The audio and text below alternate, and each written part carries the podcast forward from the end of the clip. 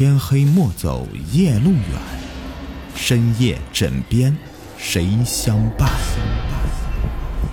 欢迎收听《灵异鬼事》，本节目由喜马拉雅独家播出。你们好，我是雨田，欢迎收听民间鬼故事。今天故事的名字叫做《鬼枕》。清末，重庆长寿县成河街有一个小客栈，取名康福。地处偏僻，条件简陋，这生意却是出奇的好。究其原因，是因为天字号客房备有一只诡异的鬼枕。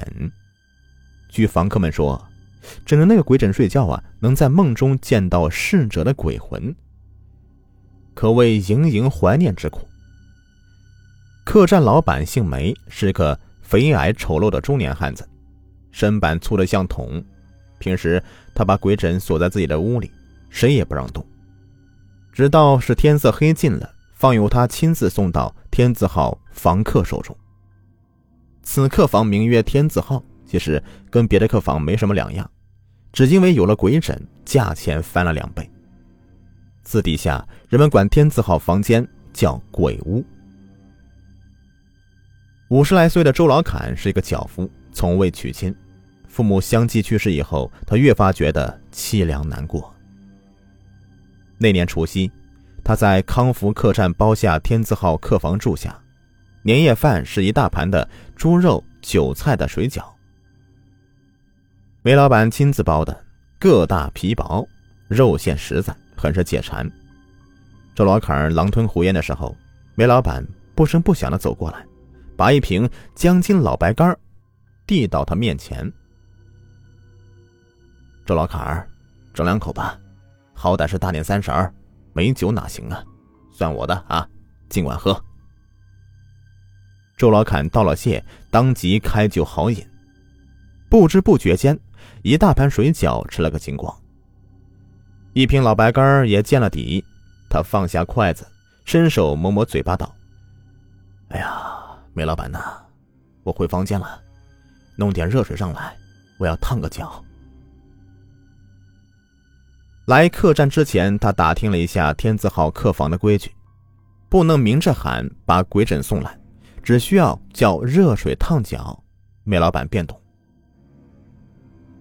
回到房间后不久，梅老板进来了，怀里抱着个黑乎乎的鬼枕，这后面跟着个伙计，手里端着一大盆的热水。烫了脚以后，周老坎脱去外衣，爬到床上，呼呼的抽了一袋旱烟，磕掉烟灰，然后小心翼翼的上一炷香，倒头便睡。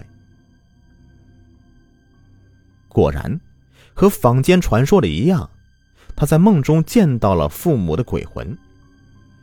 两位老人来到鬼屋里，哭丧着脸，不住叹息。周老坎知道。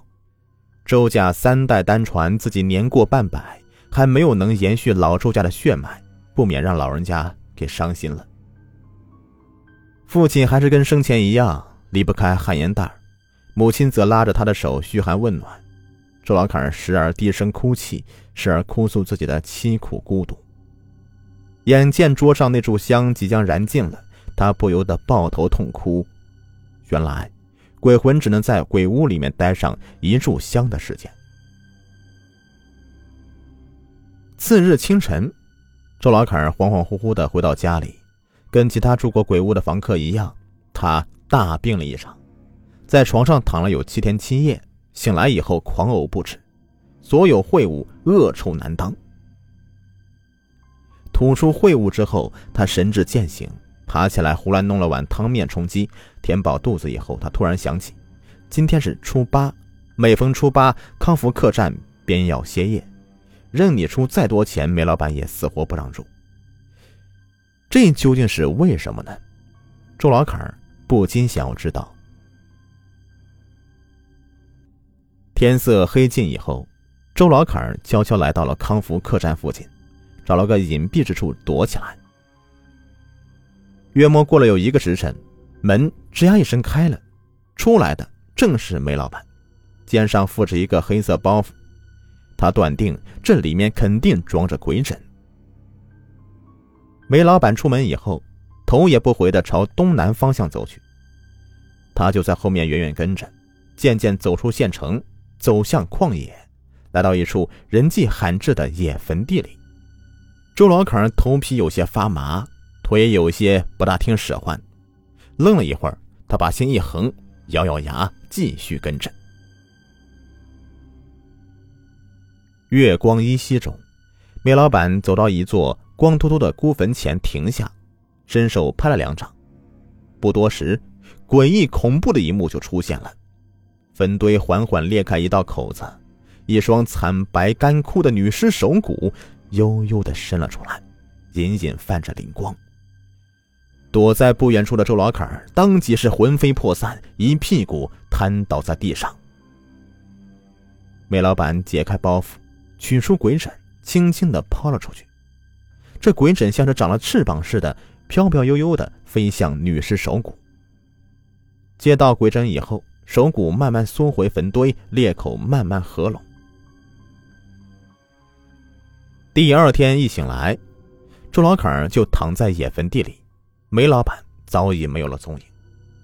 他战战兢兢的爬起来，活动了一下身子骨，失魂落魄的直奔县衙。击鼓告官，这还了得！县大老爷当即令众捕快火速赶往康福客栈缉拿梅老板。大人慢！师爷汤某多了个心眼儿，附在县大老爷的耳边嘀咕了一阵。县大老爷略一思忖，嗯，好，就按你说的办。随后，他命人请来一名身着青衫、银须飘逸的独臂方士。